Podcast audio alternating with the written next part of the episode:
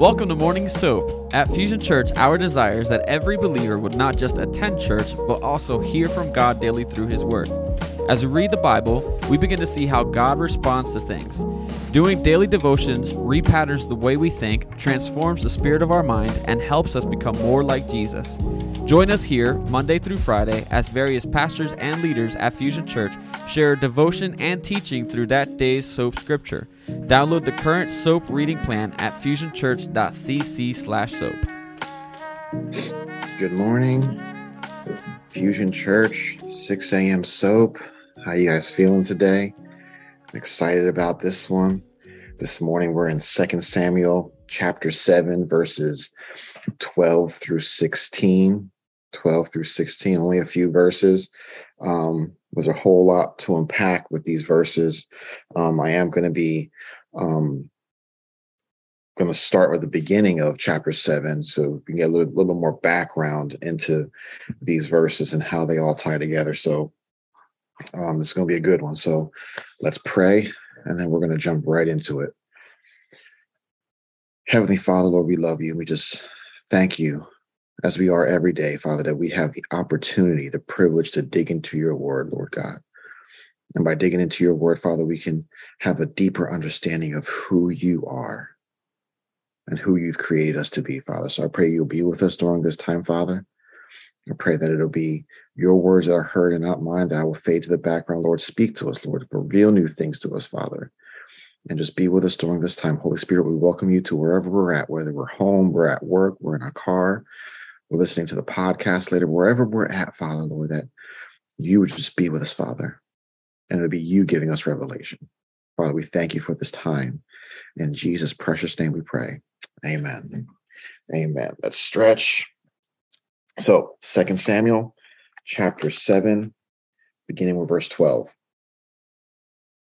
When your days are fulfilled and you rest with your fathers, I will set up your seed after you, who will come from your body, and I will establish his kingdom.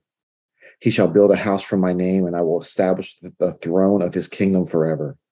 I will be his father, and he shall be my son. If he commits iniquity, I will chasten him with the rod of men and with the blows of the sons of men. But my mercy shall not depart from him, as I took it from Saul, whom I removed from before you. And your house and your kingdom shall be established forever before you. Your throne shall be established forever. Amen. All right. Short passage, but um, whole lot here to unpack. So we're to move back to verse 1 um, of Second Samuel chapter 7 to get a little bit of background of where this was coming from. Um, verse 1 you know it talks about how the lord had give had given david rest from his enemies. And and this leads us to believe that that this chapter actually happened after the wars and the conquests that are going to be described that are, are described in chapter 8 right? So it's almost like the two chapters were were flipped when they were put together. Um, and but it was placed in this order to show it, its greater importance. Um, in verse 2 he says i will dwell in a house of cedars. And this is david speaking a cedar wood was especially va- valued and david his palace was a beautiful and expensive home built from cedar but he remembered that the ark of god the ark of the covenant you know that we know you know contained the the 10 commandments and the rod of aaron and all these things um it still dwelt in a tent. It still dwelt you know you know outside. You know it didn't have a, a physical like protective place for it to be. It was still in a tent you know? So w- w- without saying the words david told the prophet nathan that he wanted to build a temple to replace the tabernacle right? Over 400 years before this you know israel was still in the wilderness. And god commanded moses to, to build a tent of meeting. And and we discussed this you know a while back when we were in the book of exodus exodus 25 describes this. And but god never asked for a permanent building to replace the tent. He didn't ask for it. Know, but now but but david wanted to do this for god right so the the, the tabernacle was was perfectly suited to israel in the wilderness because they were constantly on the move, right? You know, they were constantly moving around the wilderness. They had to pack up the the, the, the tabernacle and so they can get to their, their next location. But now Israel is securely in the land, and the Ark of the Covenant, covenant was in Jerusalem. So David thought, you know, it would be better and more appropriate to build a temple to replace the tabernacle.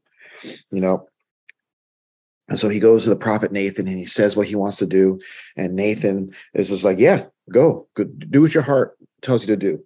You know, and so David's heart was filled with, with what can I do for God? What can I do for him? He was so filled with gratitude and and and and, con- concern for God's glory that he wanted to do, to do something special for God. Right? He wanted to to bless God. All right. But verse 4 says, That night the word of the Lord came to Nathan. And Nathan was the prophet at this time. Samuel had since passed away. Nathan took over the office of, of prophet. Um, and so when David goes to Nathan and says, Hey, I want to do this, Nathan was very uh, presumptuous about his response to David. You know, he he he answered David's, you know, uh, his concern, his his question. You know, David telling what he wanted to do. He he he answered answered it using human judgment. You know, he answered it using common sense. It's kind of like, yeah, yeah, our God deserves a temple. You know, why not? We have we we serve the only true living God. He deserves to have a temple. You know, not these little these these these curtain tents. You know, we don't. He has, he deserves to be in in a building but he answered before he heard the word of the Lord.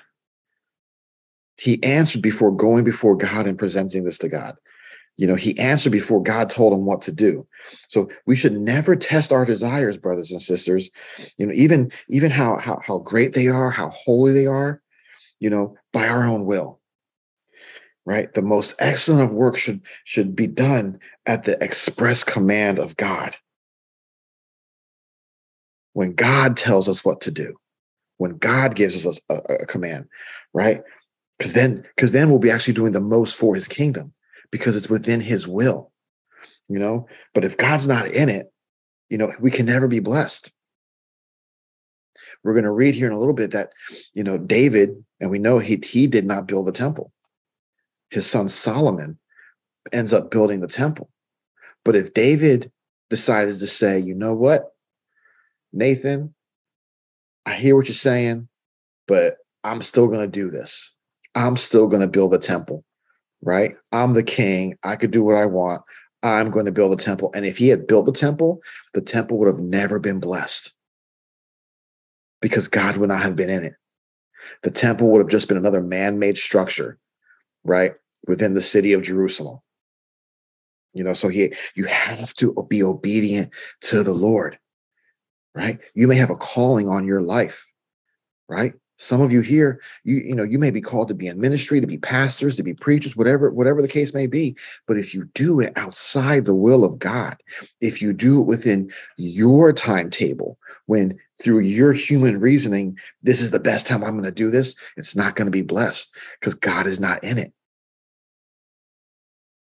And then you're going to wonder, God, I'm doing all these things. How come, how come it's not working out? Because I never sent you. So, so um verse five, it says, Would you build a house for me to dwell in? Right. It's almost as, you know, so so God seemed honored, you know, right? That David offered to build him a house. But but it, it's like God saying, you know, you want to build something for me? You want to build a house for me? No one, no one's ever offered that before. And I never commanded anyone to do it. It's almost like what, what God is saying. See, David wanted to do more than God commanded. And this is a, a, a wonderful place to be in your relationship with God. To have the desire to do more. You know, most of us are stuck thinking, how little can I do and still please God? What's the bare minimum I can do? And still please God. You know, we sometimes we, we, never really want to do more than what God commands. Charles Spurgeon wrote, Though the Lord refused to David the realization of his wish, he did it in the most gracious manner. He did not put the idea away from him in anger or disdain, as though David had cherished an unworthy desire, but he honored his servant even in the non acceptance of his offer. He didn't completely shoot down David's idea. He didn't completely say, like, nope, don't even think about it. We ain't doing this. You know, he kind of had a conversation with David, you know, and because he saw David's heart. The Bible says that David was a man after God's own heart. You know, David's place, uh, heart was in the right place. Okay. He wasn't doing it out of selfish desires. David saw that what he had, he saw this lavish palace. You know, he saw all this stuff and said, I'm not, how dare I live in a place like this while God's still living in a tent? So he had a desire to do more. So now David learns that God didn't want him to build a temple. But Dave, but David didn't respond by doing nothing. See, David could have been like, all right, fine. You want me to do build temple? Cool, I ain't gonna do nothing and just, you know, just drop it. You know, second uh first Chronicles 29, verses 2 through 9 tells us that David gathered the materials for the building of the temple so that his son Solomon could build a glorious house for God. So he still David still made preparations for it. Even though he wasn't going to be the one actively commanding the building of the temple, he still wanted to be prepared for when God made the move, right? God has a calling on your life. And if you have received a word that you're supposed to do whatever it is for the kingdom of God, and then all you do is sit back and wait for it to happen. You cross your arms, like, all right, when God calls me, I'm, I'm gonna go. And you do nothing. You don't prepare you don't mm. study you know? If god's calling you to open a business you don't you, you know you don't take business classes or accounting classes you know? If you're called to be in ministry you don't you know dig deeper into the word maybe get a degree maybe take some kind of certifications or whatever. You do nothing to prepare for what god is going to do for you. So then when god calls you you're still like well i don't know how to do this. You know? We still have to do our part brothers and sisters God is not a genie that's just going to, um, you know, snap his fingers on a, on, on a whim of ours. You know, he puts things in our heart and we have to do our part. Okay. I was called to be a pastor many, many, many, many moons ago. I was called to be a pastor and I did nothing about it. Right. Because quite frankly, I just didn't want to. All right. Be transparent. But it wasn't until I did what I was called to do. I started going to school. I went to school for ministry to be a pastor, right? So I could be prepared to do what I'm doing today, you know? And let me let me show you how God works. I went to school. I got my education. I, so I felt prepared to do what I'm doing, but I still had to wait.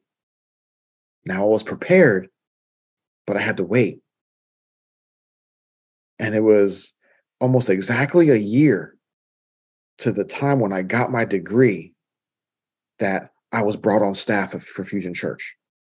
And then I still wasn't a pastor. I still had to go through some testing and some trials and everything before, you know, the church gave me the hominis dominus. You know what I'm saying? And and I'm doing what I'm doing right now. Okay. David still had to prepare.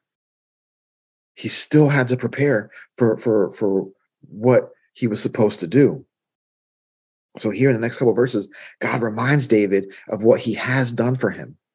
You know, he says in verse 8, I took you from the sheepfold, from following the sheep, to be the ruler over my people. David took him from the pasture to the throne. Right? And even then, he was called to be a, a king when he was a teenage boy, but he still had to go through many years, many years of preparation right? Before he could become the king. Verse 9 I have been with you wherever you have gone. God protected David from all his enemies. You know, he went through many battles, many wars, right? Many people tried to kill David, and God protected him, right? And he says, I've made your name great. God made David's name great in all the earth, right? If you go to Israel, they still talk about King David. David as their first king, right? They don't even talk about Saul, right? It's like Saul was just that dude who kept the throne warm until David was ready. You know what I'm saying? Like that, that that's kind of the mentality because he made his name great. And then God promises him two things. You know, he says, I will appoint a place for my people, Israel. God's God promised David that that under his reign, he would establish a permanent and secure Israel. God promised the, this first because he knew that David, um, being a godly shepherd, was first concerned with the welfare of his people. David, being a shepherd, when he was a shepherd, his concern was for his sheep, right? And we're not going to go into all the, the, the illustrations of, of what that means to be a shepherd, but since he had that background, and now he was called to be the shepherd of the children of Israel, his concern was for the people. And then in verse 11, he says, You know, he will make a house for you, right? Talking about Solomon. God promised David that, that he would build him a house. He would build David a house in a sense of, of establishing a dynasty for the house of David. So this and this was an enduring legacy for David long after his death. See, David David wanted to build God a temple. And God's like, thanks, but no thanks. God said, let me build you a house instead. This was a, a, greater promise than David's offer to God because David's house, David's dynasty would last longer and be more glorious than the temple that David wanted to build. The dynasty of David, the line of David, you know, and we know who comes at the end of the line of David, our Savior, Jesus Christ. The temple only lasted for a few hundred years. David wanted to do this great thing, but what David wanted to do was not going to last. But what God wanted to do for David was going to last. Amen. That's a promise for somebody. If you are obedient to the calling of God, and you can do you want and you can have that in your in your mind and your heart you want to do so many greater things and god he listens to our heart he hears where we're coming from right and then he says i receive that i want to up the ante i want to do something even greater he who is able to do exceedingly abundantly above all we can ask think or imagine God wants to do things that are greater than even what we can imagine. Right? God put a vision for what is Fusion Church today. And do you think, you know, uh, Pastor Brandon, Pastor Steve before him, you know, they fully imagined what is happening right now in South Jersey through Fusion Church? Do you think that in their minds they they they they were able to fully comprehend you know, when when Pastor Brennan came over here from, you know, and and and made Fusion Church and and and changed things around, and you know, yes, he was just being obedient. But God had so much more, so much more in store. And do you think what we're seeing now is it? You think God is done with us? Come on, brothers and sisters. This is nothing. This is nothing because there are so many more people who need to be reached for the kingdom of God. So many more people who are lost and hurting and searching, and God is going to use us. We will be the hands and feet, and we're going to do so much more. We're not stopping at Cumberland County, brothers and sisters. Ooh, I'm, I'm, I'm getting fired up now, Doug. Come on. But this we're not stopping, right? But listen, if we try doing things on our timetable, it's not going to work. We're going to fail before we even start. David had to listen to what God was telling him. God honored David and gave and, and, and, even though he only gave it to God, you know, with a sincere intention, David he was sincere in his intention to build a temple. So God was going to give him so much more. There are some things that that we want to give God, but we're preventing from giving God. And in this in these cases, uh, God receives the intention of our heart as the gift. Why do you want to do this? Where's it coming from? If your heart is, is sincere, you know, even if God tells you no, he still receives the intention of your heart. because it's coming from the right place. There are so many people doing so many great things, you know. And even if whatever whatever uh, uh, mission you're doing, whatever outreach you're doing, whatever ministry you're a part of, even if you only reach one, you may have had the intention. I want to reach, you know, X amount of people for the kingdom and you're working at it. And even if you only reach one, God sees your heart. Because the Bible says that, that the angels rejoice at just one. So God said no to David's offer because David was a man of war, right? And God wanted a man of peace to build his temple. First Chronicles 22, beginning verse 8 says, But the word of the Lord came to me, saying, you have shed much blood and have made great wars. You shall not build a house for my name because you have shed much blood on the earth in my sight. Behold, a son shall be born to you, who shall be a man of rest, and I will give him rest for all his from all his enemies all around. His name shall be Solomon, for I will give peace and quietness to Israel in his days. He shall build a house for my name, and he shall be my son, and I will be his father, and I will establish the throne of his kingdom over Israel forever. This explanation came to David years after he was told no about the temple. Right? So we can surmise that for many years, David didn't know the exact reason why God didn't why God didn't want him to build the temple. But David was patient and, and probably said to himself, God has his reasons. I don't understand it. Doesn't make sense to me, but it's okay because God has his reasons. God has his reasons for saying no, brothers and sisters, right? Sometimes it's protect us. Sometimes we're not ready. Sometimes it's not for you, but it's for your children and your children's children. Okay. That's just that's not just a pretty song that we sing, you know, that is biblical. Sometimes the blessing, our preparation is going to be a blessing for our children. Amen sometimes the, what we're doing now, the legacy that we are building now, is for a dynasty later on. Because who knows what your children, your grandchildren, your great I, please, I pray that we are I, I pray that we're all up in heaven by then. You know what I'm saying? But if the human race is still here, it could be your grandchildren, your great grandchildren. Who are they going to reach the, for the kingdom? What are they going to do? We are leaving a lasting legacy for our kids, brothers and sisters. David had to prepare.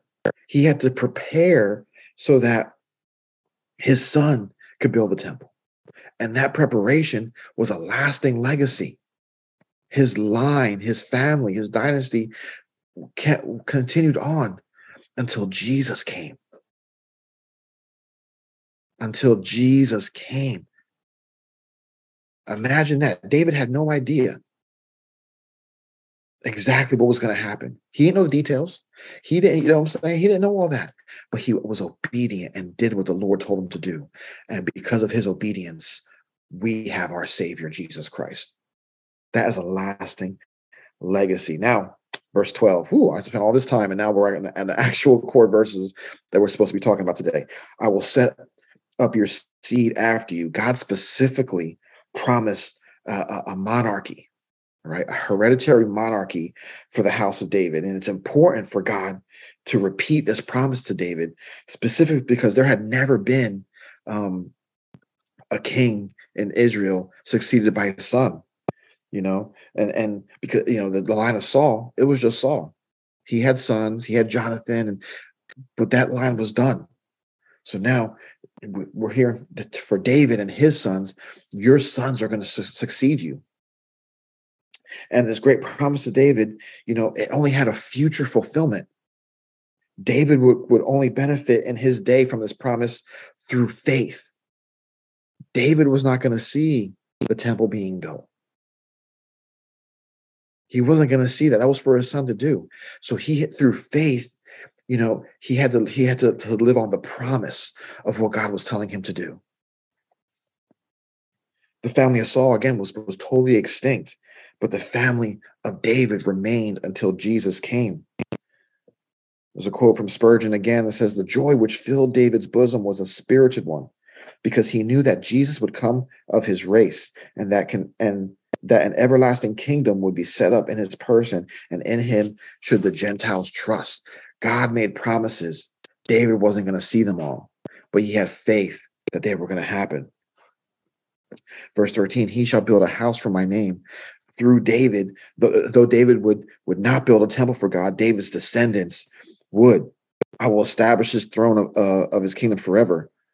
The family of David did rule over Israel for more than four centuries, but his family was eventually removed from the kingship because of their evil actions, you know, following the Baals and and you know all the all the bad things that they were doing.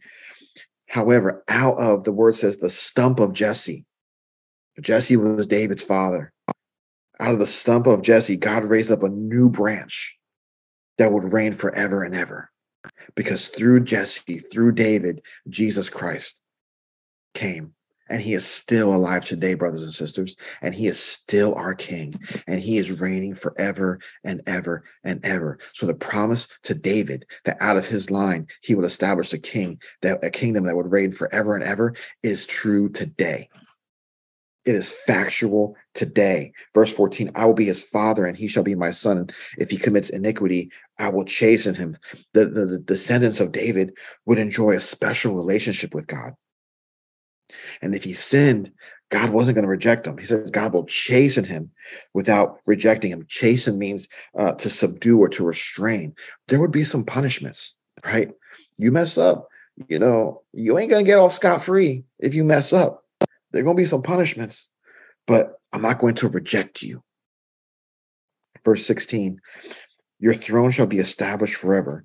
God promised David that the reign of his dynasty would last forever and all these promises they were they were they were partially filled in Solomon. Solomon ruled on David's throne. God's mercies never departed from Solomon, even though he sinned, even though he messed up. During his reign, he still had God's mercy. And God, and Solomon did build God a magnificent temple. But the prophets foretold of uh, even greater fulfillment of these promises. Jeremiah 23, starting with verse 5, says, Behold, the days are coming, says the Lord, that will raise to David a branch of righteousness. A king shall reign and prosper and execute judgment and righteousness in the earth. In his days, Judah will be saved and Israel will dwell safely. Now, this is the name by which he will be called, the Lord our righteousness. Last Thursday, um, we spoke on Isaiah 9, in verse 6, it says, For unto us a child is born, unto us a son is given, and the government will be upon his shoulders, and his name will be called Wonderful Counselor, Mighty God, Everlasting Father, Prince of Peace. Of the increase of his government and peace, there will be no end upon the throne of David and over his kingdom, to order and establish it with judgment and, just, and justice. From that time forward, even forever, the zeal of the Lord of hosts will perform this. The line of David went on. And we are the recipients of this promise. Tomorrow, Nick will talk about Luke 1. And I'm just going to read it. I'm not going to get into it at all. It says, Luke 1 verse 31, it says, And behold, you will conceive in your womb and bring forth a son, and shall call his name Jesus. He will be great and will be called the Son of the Highest.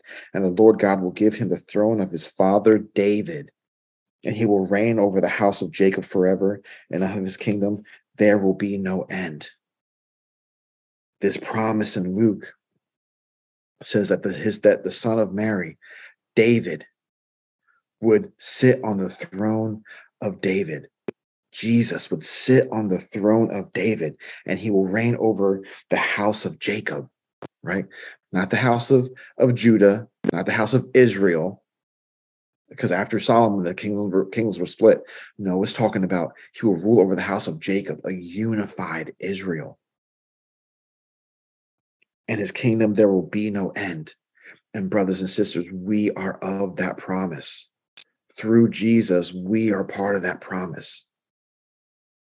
God's promise of a house for David is completely fulfilled in Jesus Christ. Jesus does reign and will reign on David's throne forever. The Father's mercies never departed from Jesus, even when he was made sin for us. Even when when when Jesus took on our sin, the Lord never rejected him. Yes, he had to go through the punishment, but he was never rejected by God, even though he was made sin for us. Jesus today, we read in Hebrews 3, is building the Father a, a magnificent house. He's building the Father a magnificent house. And in the sense that, in, in this sense that that we are God's temple. We are the church. And God is continually working on us and building us and making us into, to, into the way He created us. We are the temple of the Holy Spirit. We are the church today, brothers and sisters. And if you allow the Lord to work on you, if you allow Christ to get in there and dig in, that's why things like freedom ministry is so important because we really start to dig out the stuff we're really starting to to try to to to become that image of God, that image that He has created us to be, who He has designed us to be. So if if you've never been through freedom ministry the, and, and gone through the, the 12 weeks in the conference, I'm telling you right now, you need to sign up next semester. And if you've been through freedom already, you may need to sign up for another freedom group and go through it again. You may need to lead a freedom group because when you lead, you're still going through it and you're still dealing with your stuff. But every, but every single time we do this, we get out of rows and we get into circles and we get together with our brothers and sisters. It is us allowing the Holy Spirit, we're allowing Christ to dig in there and make us and form us into the church, form us into the temple of the Holy Spirit. David had to be obedient. And David had to be okay with the silence of God while God was still working. He had to be okay with not seeing the fulfillment of the promise, but trusting in God that the promise would be fulfilled through his son. And then eventually his descendant, Jesus Christ. So you may be called to do something right now that doesn't make any sense, but it may not be for you. It may be for your children. It may be for your children's children. And we have to be okay with that promise because all of his promises are yes and amen. Every single one. Even if you don't see the yes, even if you don't experience the amen, it will come to pass because God cannot lie. Amen. Amen. Let's pray. Father, we love you. We just thank you, Lord. We thank you, Father, that your promises truly are yes and amen. And that is something we can stand on. That is that is concrete that we that we can stand on. So, Father, we just praise you for what you're doing in our lives. Continue to reveal new things about this passage of scripture to us, Lord. Be with my brothers and sisters as, as they go about their day, Father. Bless them, keep them, and guide them, Lord. And Father, we just we just continue to, to stand in awe of what you are doing in our lives. Father, we praise you for, for all of this. In your holy name we pray. Amen and amen and amen. Love you guys.